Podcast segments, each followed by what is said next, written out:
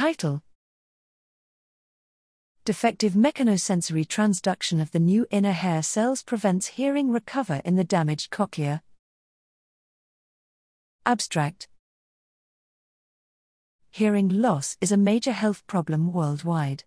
Numerous attempts at regenerating functional hair cells, HCs, have been unsuccessful, but little is known about the main barrier that prevents us from achieving it and improving the hearing ability after damage. Here, we developed an in vivo genetic mouse model, by which the inner HCs, IHCs, the primary sound receptors innervated by the auditory neurons, were specifically damaged and the neighboring non-sensory supporting cells, SCs, were transformed into IHCs by ectopic expression of transient Atoh1 and permanent TBX2. Despite 477 new IHCs were regenerated per cochlea and their differentiation status was more advanced than reported previously, no significant hearing improvement was achieved.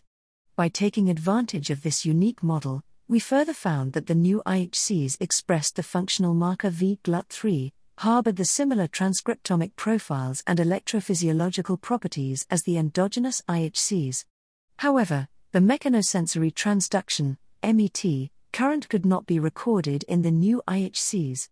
Thus, our study indicated that the defective MET should be the main barrier that stops us from restoring the hearing capacity in the damaged cochlea and would pave the way for regenerating IHCs in vivo.